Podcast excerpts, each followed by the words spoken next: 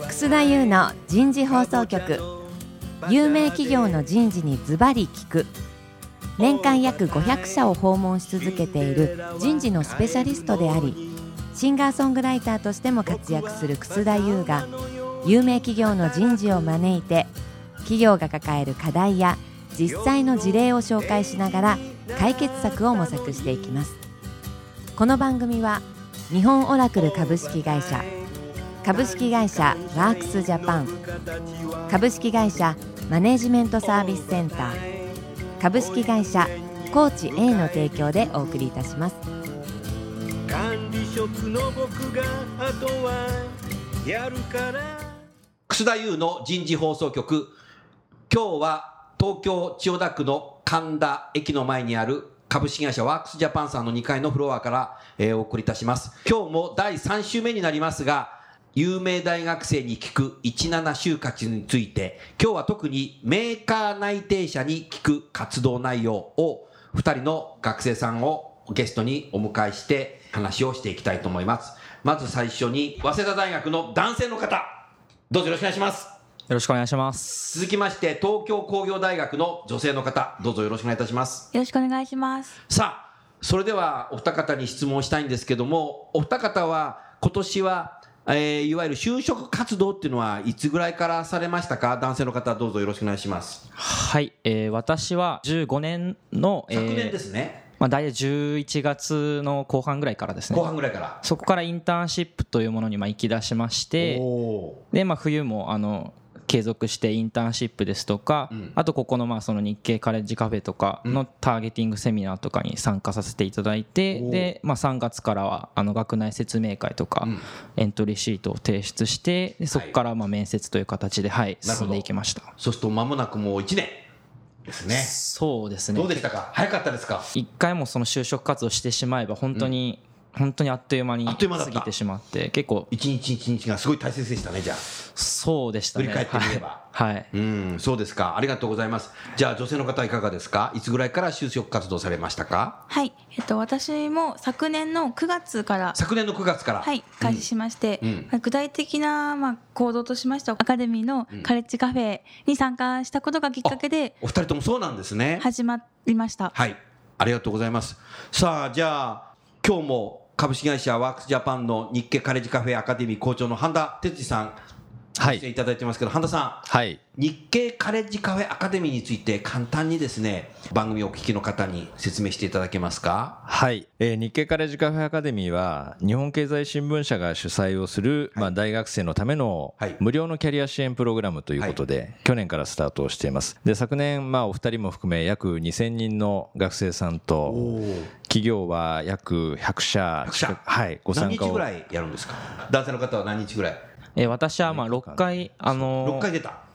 タームがありまして、まあ、全部、はい、参加させていただいて、はい、女性の方はどうですか、えっと1ヶ月間で週1におおじゃあ4回ぐらいはい出てたってことですね関西の方もはい。で、さらに関西も5クラスなもんですから、回数で言うと30回。なるほどはい。なるほどね具体的にはどんなことをやるんですかそうですね各回講座のテーマっていうのを持って、はいでもうグループディスカッションをまあベースにはい発信フィードバック発信フィードバック、まあ、これを繰り返して社会人として必要な要素っていうのを企業の人事が学生さんを指導していく、まあ、こんなスタイルではいやってます。なるほどはいありがとうございますじゃあ実際お二人の方はねそれを受講されたみたいですけども何かあの受講してみての何か感想エピソードをぜひお話聞かせていただきたいんですけど女性の方いかがですかはいえっと私はまず夏にはコいンサルタントにインターンシップに行ってまして、コンサルタント企業にはいインターンシップイにン行かれターンシッたプに行っててそこで昨年昨年の昨年の昨年の夏にはいそこでグループワークをした時に、うんまあ、リーダーを務めてみたいと思っていてリーダーを務めてみたいと思った、はいみんなをまとめる役、はいうん、で、えっとまあ、日経カレッジカフェで先ほど、まあ、グループワークをしていたとい、はいおっしゃっていたんですけれども、うんまあ、そこでメーカーの企業さんが来た時に自分の分野だと思ったので、うんまあ、リーダーを自らこう進んでややってるみこたとができてうんまあ、そこから、まあ、ファシリテーターの方と知り合って、うん就職活動で指南いろいろ教えていただいたっていうのが一番日経カレッジカフェで良かったなっていう思っているところです、ね、思ってるところですか、はい、ありがとうございますでは男性の方同じ質問いかがですか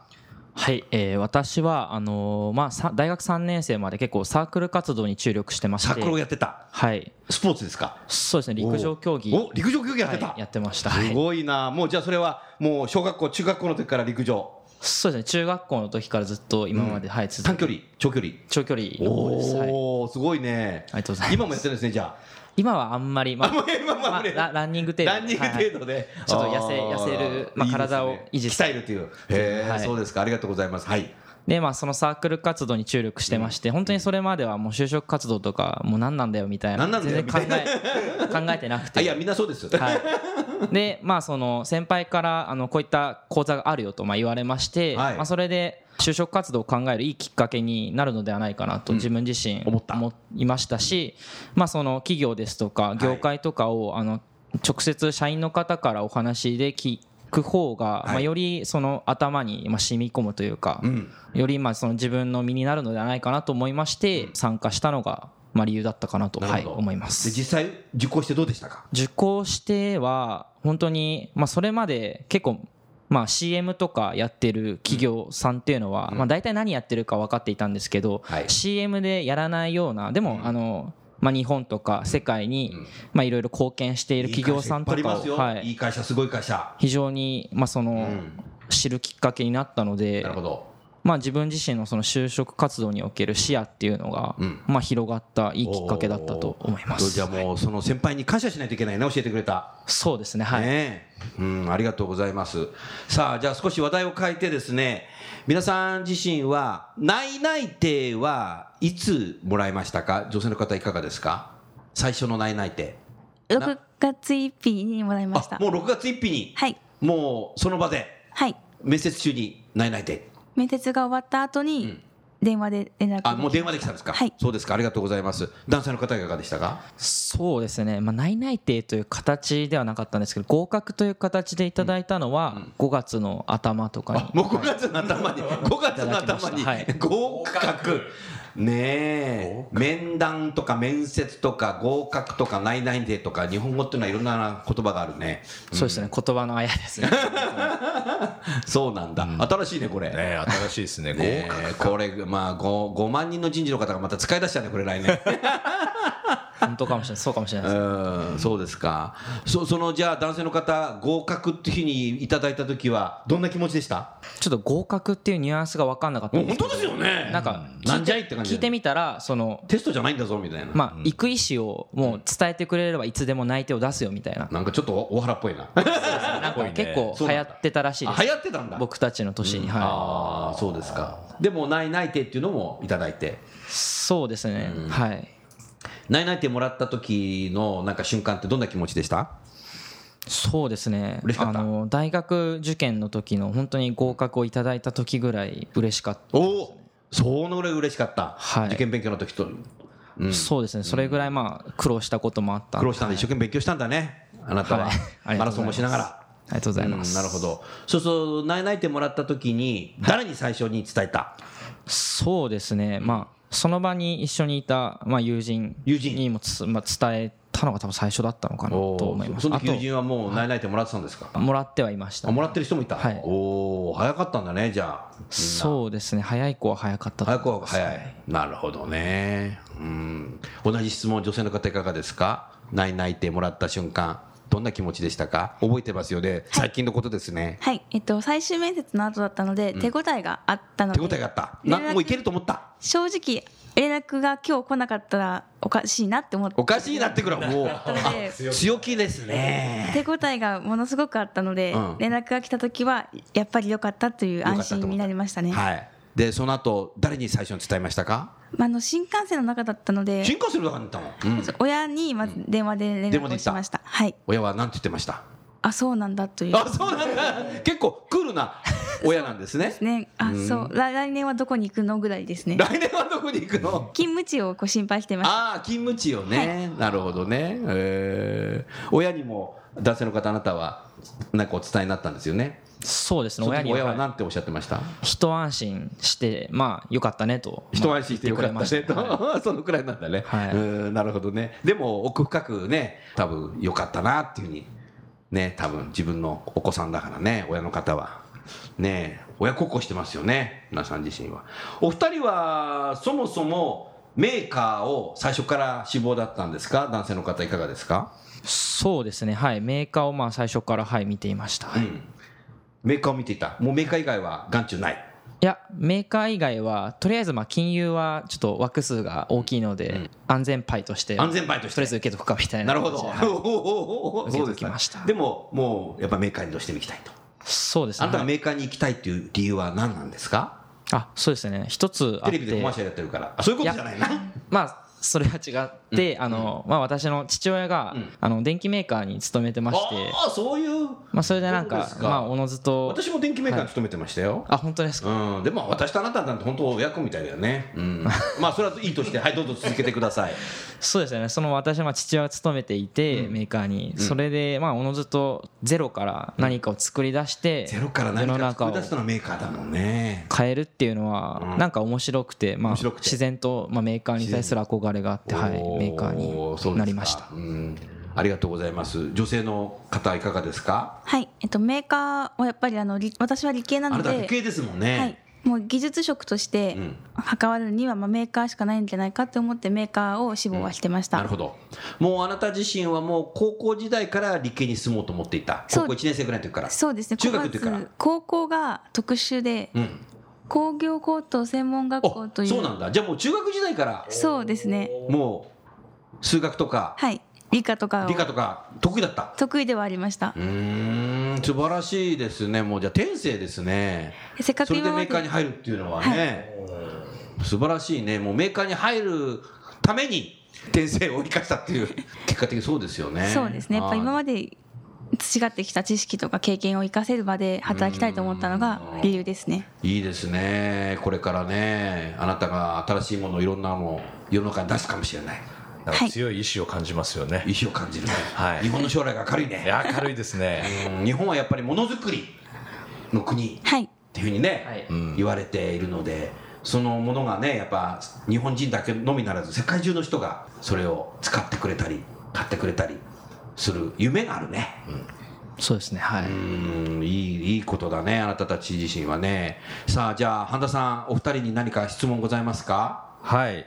そうですねうん毎回これ聞いてるんですけどあの就職活動やっぱ始まる前と、まあ、今終わってのまあなんか心境の変化まあ、あと何かその変わった時の何かタイミングいやそもそも変わってないのか、まあ、ちょっとそのあたりのですね、えーところを聞いてみたいんですけどいかがですかじゃあじゃあ女性の方あはい、えっと、私は陰性ということで研究室に所属をしていたので就活就職活動が始まってからは、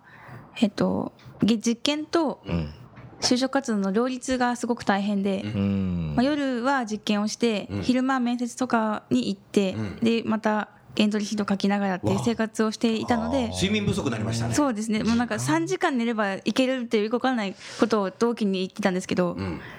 それがもう辛かった時期だったので就職活動が終わってからは、はいあ実験だけでいいもうその嬉しさが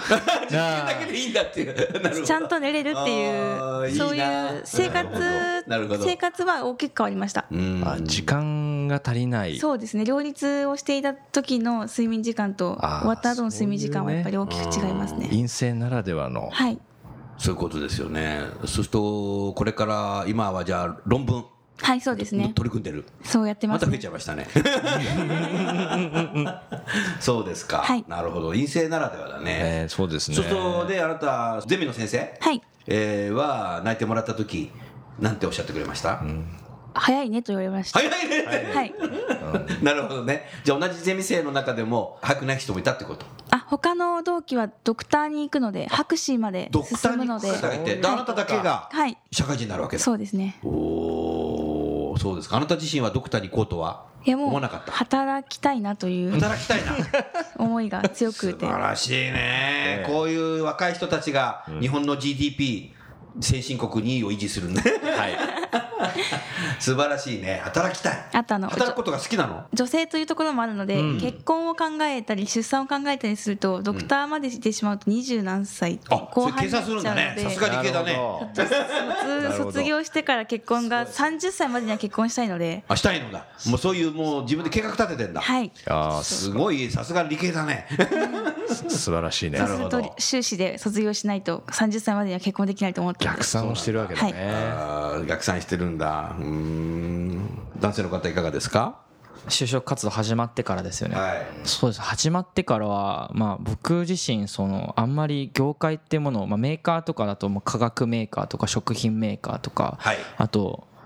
あと電子部品とか、うん、メーカーたくさんあります金ね融ももう生保損保を受けたりと受かけたんだそれはもう第一志望軍として痛い目ねいやもうなんか、うん本当はメーメーカーがまあ第一志望あなもんうえですけそうなどんだね、うん全然そのエントリーしたのも全然絞っていなかったので、はいそのエントリーシートを出したのがまはあい60社ありまして、 60社出したうわすごいまあ、そうわのすごい提出するのもそうですし、うんうんあとウェブテストを受けるのもそうですし、本当に時間がすごくかかってしまって、うんかつそのもうその体力勝負だね、はいでもそのためあんまあんたやっぱ長距離ランナーだからまあそれは生かされましたね生かされたはやってきてよかったなやってきてよかった短ですね距離ランナーじゃもうダメだな、はい6箇所しか出せないよ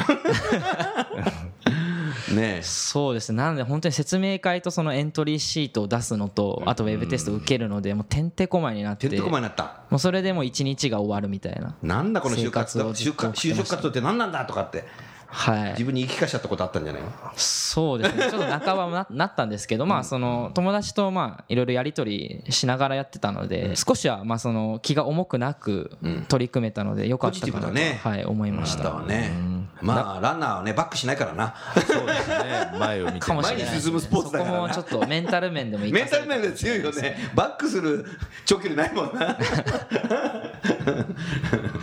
運動会になりそうだけどそうか羽田さんぜひ質問を続けてください始める前にどんなことが不安に感じたのかいや、不安ねうん、そもそもあったのなかったのそのあたりちょっと聞いてみたいんだけ女性どの方いかがですか、はい私を受け入れてくれる企業があるのかという心配がうん大きかったですね、うんそこだけですねもうなるほど両立をできるかできないかじゃなくても私は来年社会人として働くことができているのかという不安しかなくて、なかったはいうんなるほどねでもねやっぱりね地球上ね誰かがあなたのことをきちっとね目をかけてくれてるんだよはいね大体そういうもんなんだよ人類って ねだからだからねそういうとこに出会って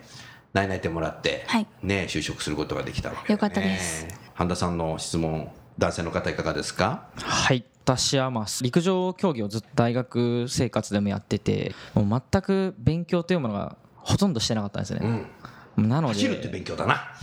本当にもうそれだけで勉強とかそういったあの学業の方で何かしらも誇れるものが全くなかったのでうんその点学業のことを求められる企業さんっていうのは多くあると思ったんで本当に受かるのかなみたいなうん不安が本当に来年働けるのかなみたいなうんその学業のこと全くやってなかったのでそこはすごく不安に感じてました、なるほどね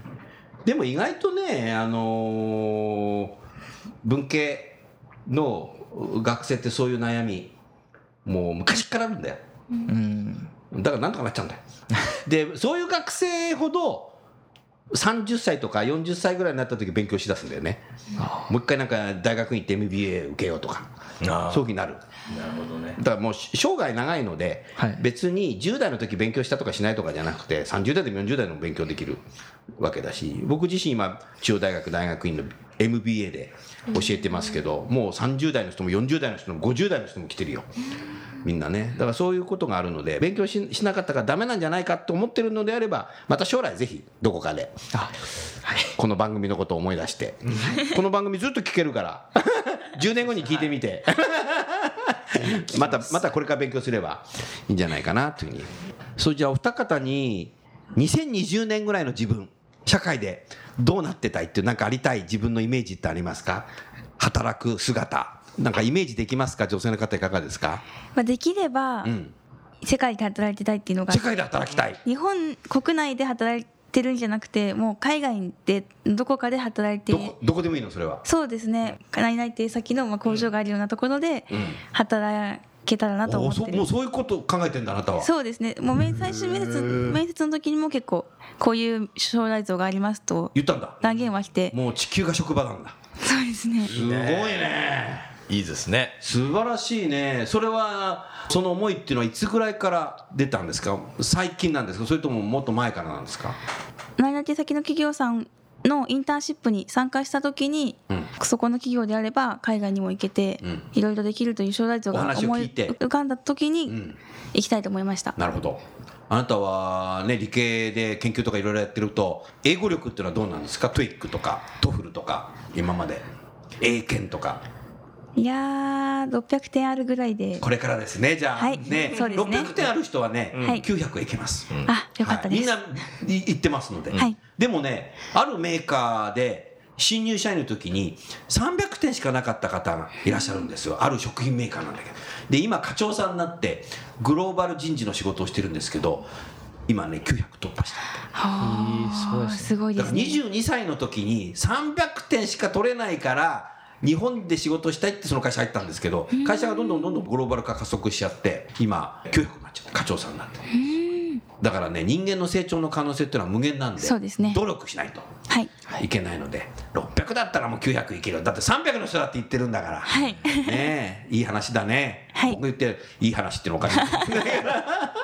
男性の方いかがですか私はあの今のまあ入社先に、はいあの事務系の営業職としてまあ希望していましていいですねまあ、なのであの、まあ、大企業の仕事になると思うんですけそうどですね会社様が、 B2B だねはいいいものを作れるように、うんまあ、どんどん営業活動っていうのを、まあ、していきたいなっていうのと、あとまあその営業の、まあ、ノウハウっていうのを、まあ、しっかり、まあ、自分の中で構築して、まあ、ゆくゆくはまあ海外に、まあ、少しは行けるような準備ができていればいいなと思います。いいね B2B の営業はやっぱりお客様のことを聞くっていうはいことが重要だねこちらのことを伝えるってことも重要だけどもはいだからその両方こうダイヤル双方向がこうできるとすごくいいと思うねだからそこの志を変えないようにあ努力していくと多分いいものを作れるしいいものを売れるし、ね、お客様も喜んでくれるし当社もハッピーになるしっていうた多分そうなるんじゃないかなっていうふうに B2B の営業の基本が多分そこになると思うしあなたはねそんなもう42.195キロ走るんでしょまあ走ることもありますねすごいねすごい42キありがとうございますフルマラソン走れるんだからもう営業向いてるよ、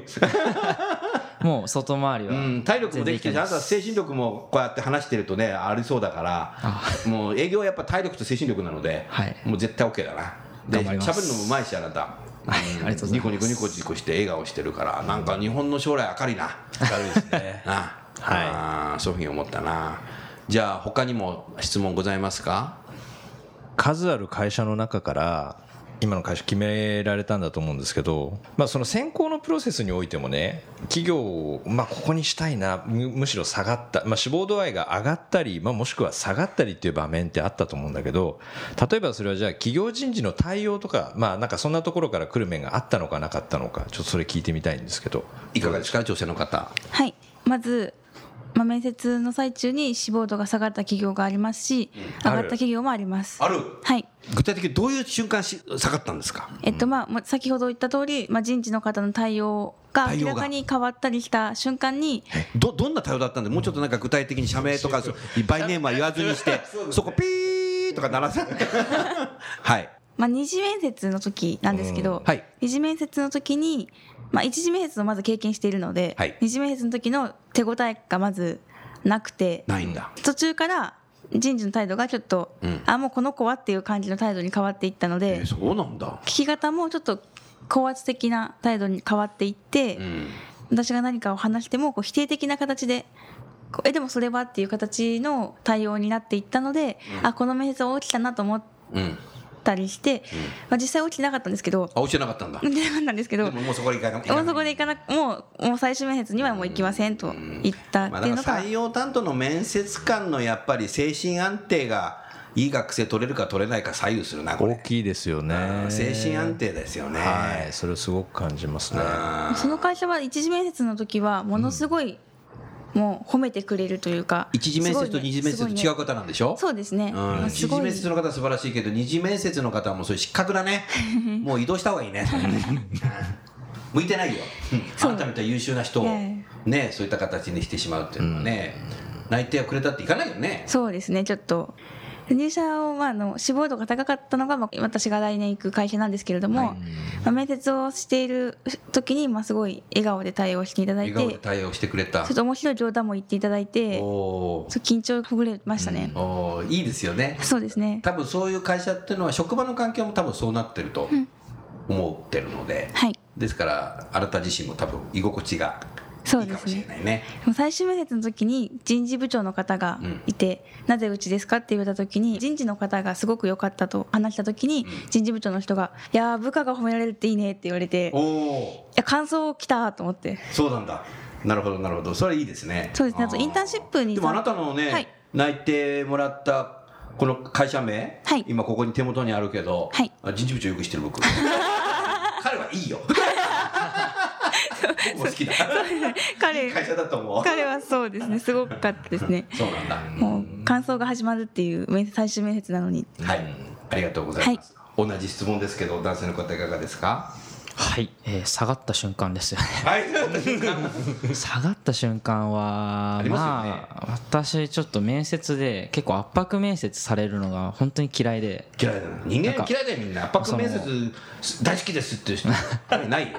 まあ、論破した時は、まあ、気持ちはいいんですけど、んでも圧迫面接されてちょっとおどおどしてその答えに窮してると、まあ、それだけでダメになってし圧まった迫り面接あったのありましたね企業によって具は体的にどんな形の圧迫だったか覚えてますかそうですもうなんかねもう思い出したくもないいやま今言っちゃいましょあ はいあの、うまあどうぞそうですね学生時代頑張ったことをどうしてどうしてみたいなその理由とかであのあー結構どんどん突っ込まれてででなんかその答えに窮してうんしまったこともあって、で、まあ、その圧迫面接やっぱされてしまうと、なんか自分の素っていうものが結構出しにくくなってしまうっていうところがあって、ちょっとそういった対応されると結構下がってしまうかなと自分自身思います、なるほどねうんおっしゃる通りだね学生時代の時のことちょっと思い出しちゃったんですけどあんたも圧迫面接思い出しましあたんたも圧迫面接でえされましたねこの会社やったの某有名旅行会こ社の会社じゃないえこの会社じゃないです ね某有名旅行会社会社の社長よく知ってんで僕ええそうでしたねあれ暴暴力を会社圧迫面接はいどんな圧迫面接だったの君営業ってねノルマってあるんだけど分かるって言われて「あはい」って答えたら「君にそれできる?」って言われて「できます」って答えたわけですよ、じゃあその根拠示せって、まあ、いきなりいいですよねまあそっから「なんでなんでなんで」って全部まあ跳ね返されたんですけど結局まあ翌日に内定っていう通知が来まして、えーその場でお断りしたっていうのをなんか思い出しま したねやっぱそういう形で接してくると今の時代っていうかねやっぱり泣いてもらっても辞退するよね多分そういうロジックになってんじゃないの、人間の関係ってそうですねあんまりそういう圧迫していくっていうのは良くないと思うんだよね圧迫することによってメンタル的に強いかどうかっていうのを見抜くのかもしれないけど、それはね見抜けないよあの一言ねなぜああいう形を取ったのかっていうことと、それに対するこういう対応だったかって説明があればまた違ったのかもしれませんけど、その時内定をもらった人事に言われたのは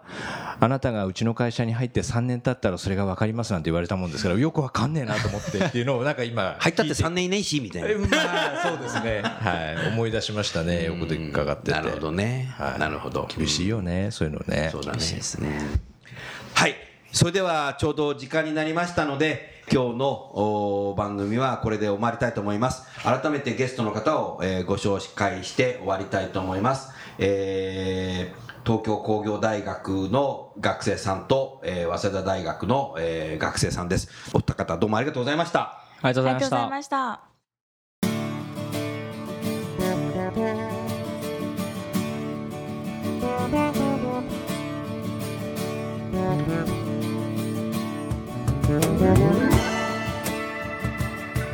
えー本日も番組をお聴きいただきましてありがとうございました、えーただいま聴いていただいている曲は私のサードアルバムです、えー12月1日発売の「THETIMESWILLCHANGE 時代は変えられる」えー Amazon タワーレコードオンライン HMV ツタヤ楽天ブックス等々で、えー販売していますのでどうぞよろしくお願いいたします曲名だけをご紹介しましょう「若者の時代あなた育児なし」環状労働輝け飛び出せグローバル人材目標管理の歌承認ウェイウェイウェイそして最後に「The Times Will Change」です、えーどうぞお求めいただいて聴いていただきたいと思いますよろしくお願いいたします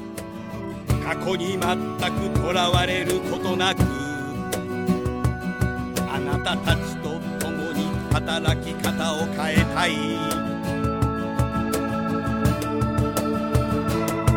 Life will change」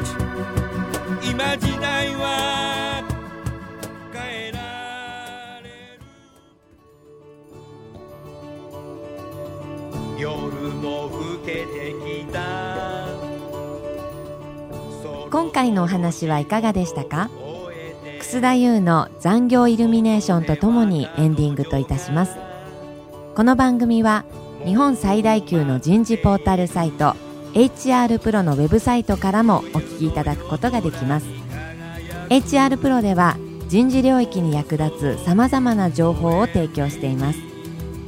ご興味がある方はウェブサイトをご覧くださいこの番組は先進テクノロジーで企業の人事業務を革新する日本オラクル株式会社企業の人材採用支援キャリア支援を通じて人と企業の持続的な成長と価値創造に貢献する株式会社ワークスジャパン企業の人材戦略